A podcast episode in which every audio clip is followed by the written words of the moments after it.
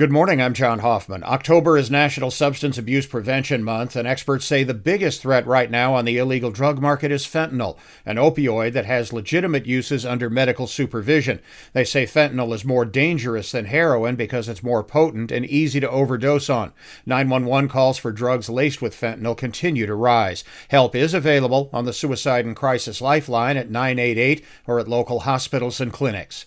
Explosions are being heard today in the Ukrainian capital of Kyiv as Russia apparently reacts to an attack on a bridge that links Russia to Crimea, disrupting freight and military transport there. Russia called it a terrorist attack, but independent observers note the disruption has significant military value to Ukraine.